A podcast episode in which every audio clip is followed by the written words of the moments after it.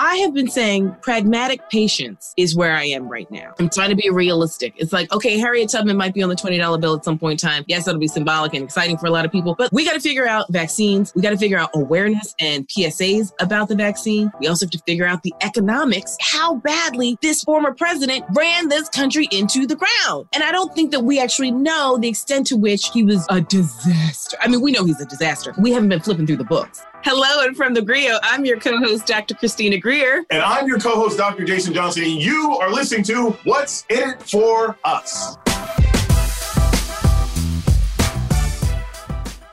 Well, hello, Dr. Johnson. It is Joe Biden's first week in office as the 46th president of the United States of America. Lots of folks are saying he needs to do more. He just got there. I think we need to fall back just a little bit. But the expectations are high. Chuck Schumer, Senate Majority Leader, I've always said he wasn't ready for this job. So where does he go from here? And how much should he work with Minority Leader Mitch McConnell? Number three, your boy is getting impeached again. Second time. First president ever, but he's getting impeached for a second time and started a little website for himself uh, to talk about it. And then the last last thing is the insurrectionists are being released far and wide. They're not sitting in jail as they wait for their trials, except for two that are sitting in there, and they kind of look like us. So those are the things that are on my mind this week. You know what, Dr. Greer, here's the thing. I love how people have these amazing expectations of Joe Biden. This is like your first day of class or something, and they're like, all right, what's your final project? I haven't even been paying attention. I literally just showed up to class. These insurrectionists, I am not surprised. I am amazed, of course, that anyone is surprised that black people end up spending more time in jail for the same things that white people do because that happens all the time. As far as impeachment goes, it will be an absolute crap show as we're reminded that our democracy doesn't work anymore. But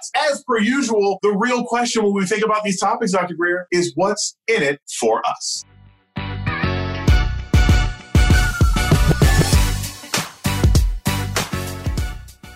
So, Jason, this week on my timeline, I've been thinking about some of the presidential parties that went down before Donald Trump left office. And two that stuck out to me were your good friend, Lil Wayne, and also former Detroit Mayor Kwame Kilpatrick. Now, let's start with Kwame Kilpatrick. Kwame Kilpatrick was sentenced to 28 years in federal prison in 2013 due to a conviction on multiple corruption charges, including racketeering, bribery, extortion, and fraud. And keep in mind, he was second generation public servant. I use that term pretty loosely but his mother had been elected official in the state of Michigan. So Trump commuted his, his sentence. Many people thought, though, that 28 years was a bit extreme and that it was clearly something that was given to a black mayor that has not been given to white mayors in the past. So he has had time sir. I believe he was in Texas serving that time. But Kwame Kilpatrick is now free as a bird. Velour suits and SUVs abound in Motor City. What do you think about Trump commuting Kilpatrick's sentence? How did you feel about that? Talk about bad timing. You were supposed to commute Kwame Kilpatrick during the election in order to gain the black vote. Donald Trump is so dumb. That's what we were talking about at this point last year, Dr. Greer. He was going to pardon Kwame Kilpatrick in some sort of lame, tacky way of convincing black people that, like, oh my God, he cares about criminal justice. I'm a friend of the Negro. Exactly. This is the thing. Kwame Kilpatrick is the quintessential example of why we can't do what they do. That is what this is. That is how this operates. And so, look, is he the most corrupt mayor on the face of the planet? No. Is he the most corrupt mayor in America? No. Was he the most corrupt mayor at the time? No. But when you thumb your nose at the law and you're black and you do some stuff that quite frankly was totally unnecessary, like all of this starts because they fired a pensioner for discovering his affairs. Like there's so many different ways you could have handled this better. You promote the pensioner. You don't fire the pensioner. Thank you. You promote the pensioner. You give him a nice job. You invite him to a party. You say, yo, I got this little resort in blah, blah, blah, and Beeson. You can go hang out. I don't know why, of all the things, racketeering, obstruction of justice, and everything else like that, why couldn't he just add bribery? Because that would have solved the problem. Well, bribery is one of the charges.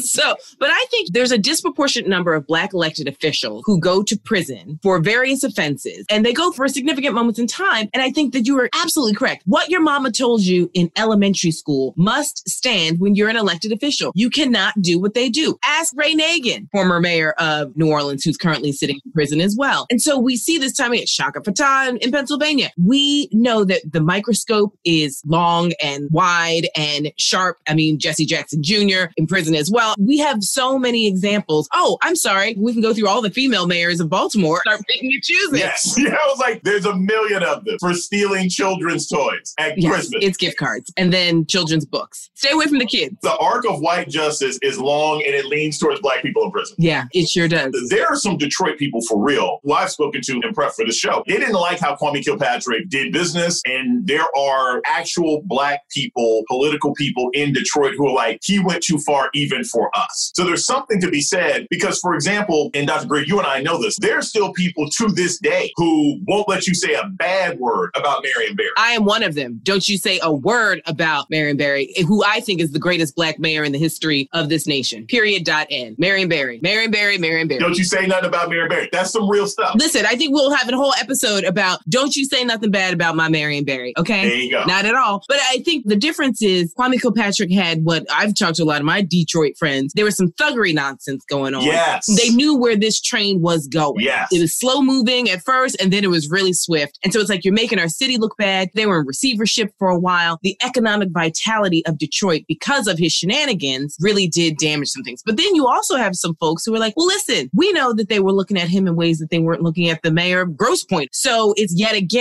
the different standard that black electeds are held to. And so they did support him. And they also thought 28 years. I know that folks were sending a message, but I mean, 28 years is a long time in a federal prison. Well, it is, but I mean, what did he do? Attempt to vote or steal some bread? This is what happens. The weird part, and again, I'm not trying to be entirely glib when I say this, but the weird thing is, one other lesson that you have to learn about corruption, any kind of corruption or anything else like that, and my mind is being warped right now because I've been binge watching Succession, so I'm like knee deep in how rich white people do terrible things. You make yourself indispensable to the very people who might be able to hold you accountable. And that's another way that famous elected black people manage to sometimes keep themselves out of trouble. All those New York congressmen who are knee deep in all sorts of shenanigans, how do those guys stay out of jail? They may have to step down from their seats. They may have to pay some fines. They may get censured, but they don't go to jail. Why? Because they know where all the bodies are buried. And they know where the bodies are buried for all sorts of different kinds of ethnic groups. That is the game. Now, of course, the game should be don't be corrupt at all. But if you're going to be corrupt, be that dude where it's too dangerous to put you in jail because you ain't going to turn states. You will flip continents. Everybody. You'll flip the capital over. Right. But I think, Jason, we also have to be very clear with our language. You're talking about jail. We're talking about prison, right? Don't forget, jail's where you go where you got to cool out before I decide whether or not you're going to prison. So shifting to our good friend, Dwayne Michael Carter Jr. So Trump pardons Lil Wayne. He was looking down the barrel of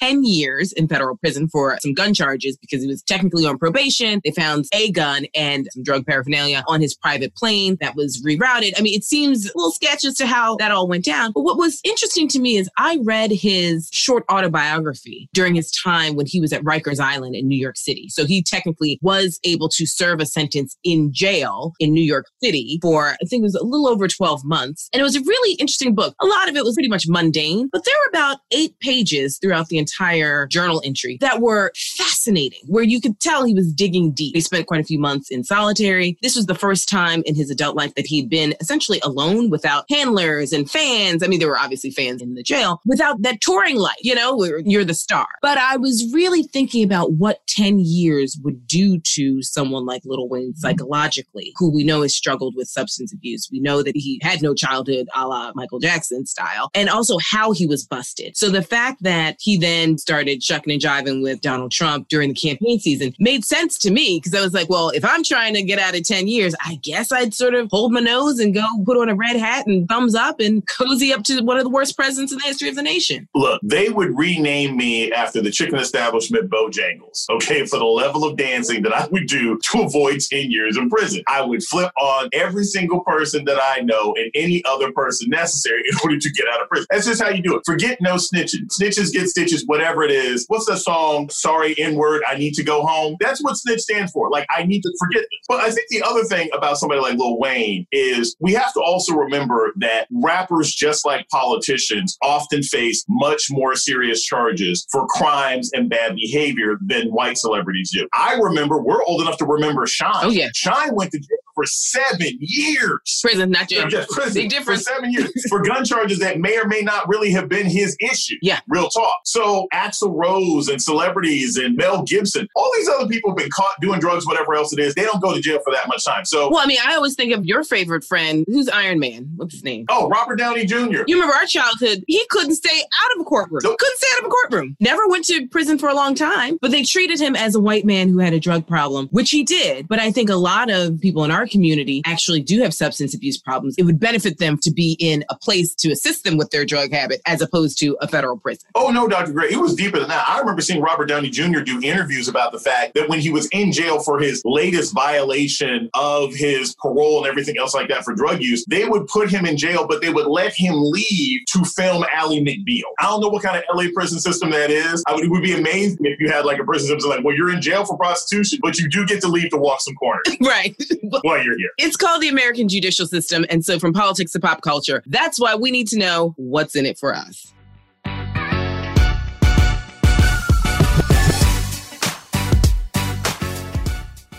Okay, so Dr. Johnson, it is Joseph Biden's first week in office. There are very high expectations. He's essentially walking into the White House like, I knew it was bad. I didn't know it was this bad. We've got half of the vaccine is just up and gone. There are no records on anything because, as real criminals do, they tend not to write things down. He's like, we are literally trying to reverse engineer what has just happened in these past four years. So give us a moment. I'm signing executive orders to undo the horrible policies that Donald Trump put into place the Muslim ban, the trans ban. Let me stop this nonsensical construction of the US Mexico border wall. Let me rejoin the World Health Organization. Let me rejoin the Paris Climate Accord so our international partners actually respect us again. So he's trying to figure out manufacturing. He's trying to figure out infrastructure. He's trying to figure out the economy. He's trying to figure out COVID. He's trying to figure out where these vaccines went. And folks are just like, and what else? What else are you going to do? And he's like, I just got here. I know I've been here before, so I do know how the lights turn on, but now there's some new buttons that bring Diet Coke. I don't know what has happened since I left this office because this man was literally trying to run it into the ground. So I'm also looking at these agencies like, who are these people? You took out all the bureaucrats who used to actually keep it rolling. There's some who are still there, but there are many in higher level positions. It's like, who are you? And wait, what do you mean that you used to work at Mar-a-Lago and now you are running an agency about housing or transportation or whatever important economic policy that affects millions of Americans? We just have bootleg people off the street running the show. So I have been saying pragmatic patience is where I am right now. I'm trying to be realistic. It's like, okay, Harriet Tubman might be on the $20 bill at some point in time. Yes, that'll be symbolic and exciting for a lot of people, but we got to figure out vaccines. We got to figure out awareness and PSAs about the vaccine. We also have to figure out the economics, how badly this former president ran this country into the ground. And I don't think that we actually know the extent to which he was a disaster. I mean, we know he's a disaster. We haven't been flipping through the books. So where are you with the expectations? First, I'm going to channel both Fox News and Janet Jackson. Oh my. What have you done for me lately? See, I'm going to be critical. I was watching Fox News last week and they had this whole thing. It's like Biden's first week of disaster. I was like, first off, it's three days. Hasn't been a week. The inauguration was Wednesday. How is this first week of failure? But the dude literally is checking the doors to make sure that the rooms are still in the same place and aren't covered with feces, semen, and urine from the influenza. They're still wiping down COVID and bed bugs from the joint. Like, come on, give him a break. The dogs just arrived. Come on. Melania got to change the bath toilet. So, I mean, you know, it's a couple things sort of what you mentioned. This reminds me of when Barack Obama got into office. And low key, if Obama had his anger translator in 2009 when he stepped in office, I remember one of his first press conferences, and basically he was like, oh, this place is shit. He basically said, we thought the books were bad. We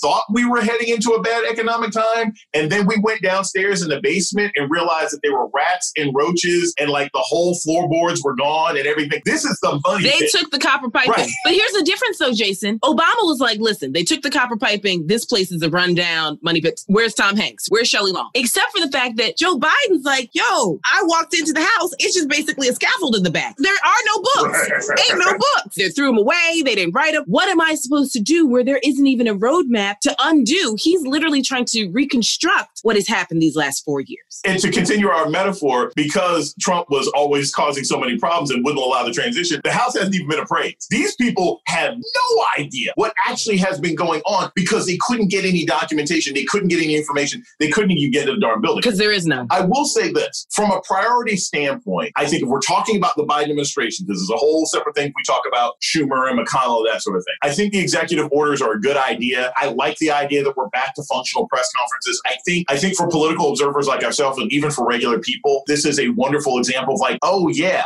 things can get that bad. I don't know if Joe Biden has tweeted, and I don't effing care. How about that? I'm not looking for policy from Twitter right now. He's putting people in positions, they're doing work. One issue that has been an important thing for me since last year, I wrote about it several times in the Grio. I think it's important. We had interviews with this guy on TV, and there are members of Congress who have been pushing Biden for this, is he needs to fire the entire post office board. Must, absolutely. As someone who keeps the U.S. Post Service up and running with all the letters that I write each week, what they did leading up to the election was short of criminal. And so you cannot trust DeJoy. You can't trust his right hand man. You can't trust anybody who was remotely involved in making sure those machines were dismantled or destroyed. Yeah. And so you just got to start fresh. Joe Biden's also, he's working with the Congress where the vast majority of the Republican Party is like, oh, the insurrection. I mean, you guys are just being a little sensitive. He's dealing with that whilst also asking them, can you give me close to $2 trillion so I can save not just my constituents, but your constituents too? I need the money, but all of a sudden, even though Republicans have run up the deficit the way they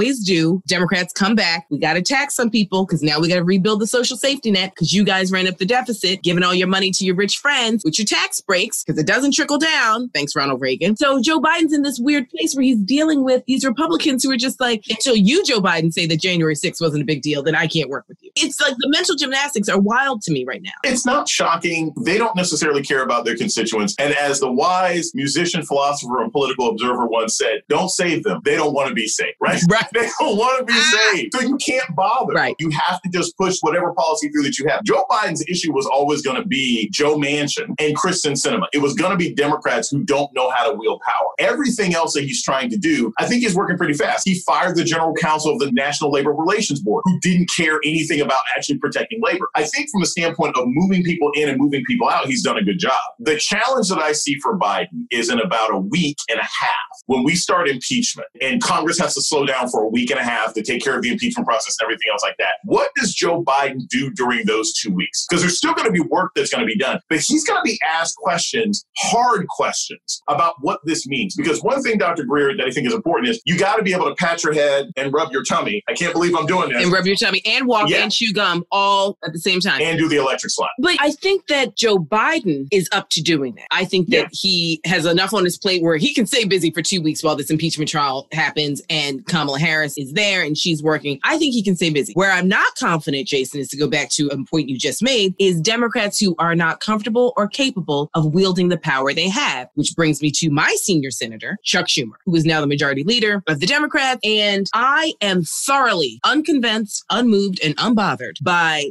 Chuck Schumer's ability to wield the power that he has. This man is literally taking documents to Mitch McConnell, like, um, excuse me, Mitch, what do you think about this? Is this okay? Sir, when in the past four years did Mitch McConnell ask you anything? Anything at all, except for to say, how many seats do you want to have? Several or a few? Sit down. Get out of my way. Chuck Schumer is like, Mitch, when do you think would be the best time to have uh impeachment hearing?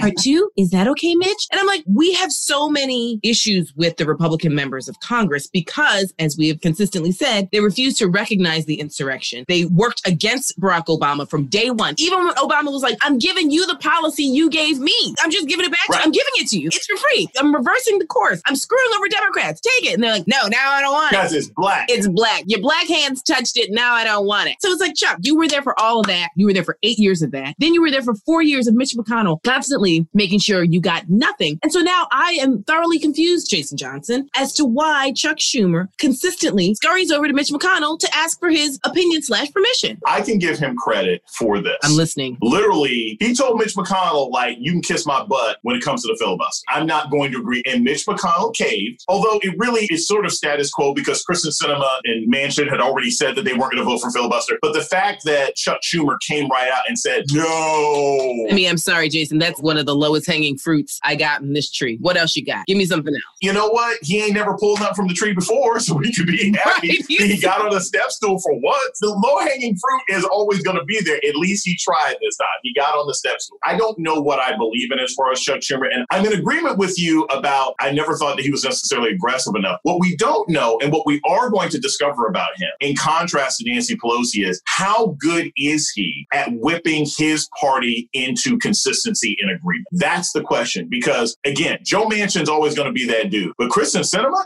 She's been in office for 15 minutes. You shouldn't have people like that trying to flex this early in the game. And the question I mean, is going to be because Nancy Pelosi, she took Katie Porter, she took AOC. Nancy Pelosi will get you. She will get you if you don't get in line. You know why Nancy Pelosi will get you? Because guess who her daddy was? The first Italian mayor of Baltimore City, Mr. Tommy D'Alesandro. And her brother was mayor of Baltimore. She is from Baltimore. When they had to build coalitions between Italians, Irish, blacks, Jews, she knows how to do bare knuckles politics, knocking on doors and convincing you of what needs to happen. And if you're in the way, right. you won't be for long. Don't let that little Napa wine country nonsense fool you. She's from Baltimore, okay? Just like the women fighting on the front lawn of the Detroit oh mayor's mansion. She's from Baltimore. It's called a callback in the sitcom land. But you say something important though, Jason, about how these Democrats are going to behave during the impeachment trial. And so we've already seen that Chief Justice Roberts isn't presiding over the trial, which is a touch odd. And I think that that opens up a lot of complaints and conversations from not just Republicans, but maybe some Democrats who are observing it, who want it to just be as transparent, sort of seamless as possible. But this impeachment is so interesting because the first time around, Donald Trump was in the White House. And so we had a sitting president as we have in the past. The president is being impeached and we see Congress coming together. Now it's like yet again, he looms large. He's not in the building, but we're still talking about this man. But as Joe Biden and many Democrats and people like myself argue, we can't let it slide. And you know, I'm queen of can't let it slide. You know, I'm queen of can't This is true. You know, the movie The Grudge, it was based on Dr. Greer. It was based on. it's like you look up Grudge and I'm like, mm, that might be me in the. But it's not even a grudge. It's just I need to let you know. A, I know.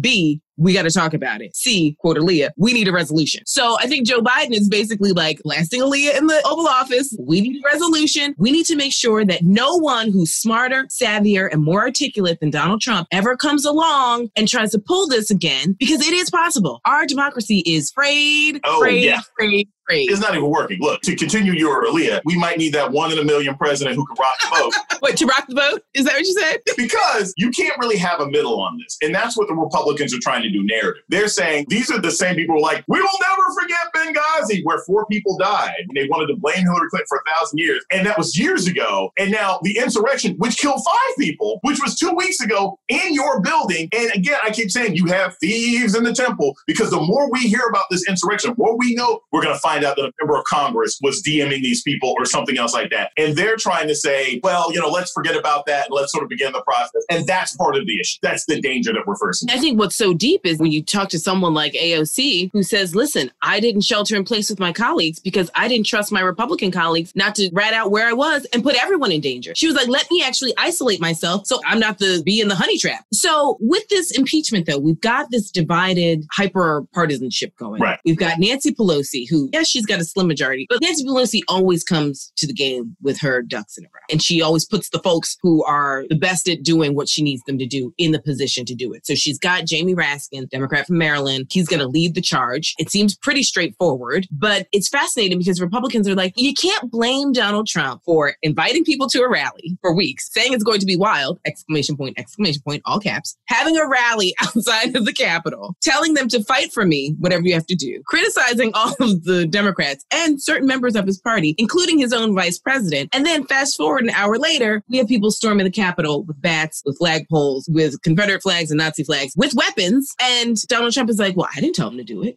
And the FBI was like, well, we didn't know they were coming. I'm like, I knew they were coming. I got Twitter, Twitter alerts. Where are we, Jason? Why do I feel like I'm going crazy? Look, if I download a hit iTunes song called Kill My Neighbor, and I give my neighbor's address and what time he gets home for work, and then three weeks later, my neighbor ends up dead, how you gonna blame me for that? I'm just an artist. Okay, I'm just an artist. Right. All I had, I was inspired to write a song called "Kill My Next Door Neighbor," who lives at 1403 Evergreen Lane, right? who gets home at 4:23 in the afternoon on Thursday. Had no idea this would happen. Not that Michelle, whatever, whatever, whatever, who plays ball in the park. Not that one. The other one. I said Doug Shafty gets home at 4:23 p.m. Make sure he don't see the light of the sun again. I didn't know y'all would take that literal. That is essentially the argument. And again, I say this because it just happened. I think it was another case in North Carolina where rappers have actually been held accountable for lyrics when it comes to the commission of crime. Yeah. Ask Bobby Shmurda. He's currently sitting in prison, not jail. So this time, these people are witnesses to the crime. This isn't a situation where you don't have to bring in other people to tell you what happened. You were here. You heard what these people said. You didn't miss shit because you were doing shit, as they say. So I don't know what the circumstances will be. It will be fascinating to see the Ted Cruzes and everybody else of the world no. trying to say, well, I don't know about this or that. It's like, dude, you were there. You were actually there. But again, I think what this speaks to is something that we talk about as political scientists. It's not just hyper partisan, but we've moved into this place of negative partisanship where it's not even about believing in Republicans or believing in Democrats. You hate the other side so much that you will take whatever position is necessary in order to stop them. And that's essentially where the Republican Party is. They don't think Democrats are legitimate. Some of these people could have died. We know they don't like Mike Pence. That's a given. But the fact that you have people saying, we gonna hang Mike Pence. And then I'm also gonna construct a guillotine, though, on the steps of the Capitol, though. Right. That's the vice president of the United States. No matter how you feel about him, I don't care whether you're a Democratic member of the House or Republican member of the House. That should raise an eyebrow for you. Right. And they're just like, you guys are just being so hyperbolic. Before I let you get out of here,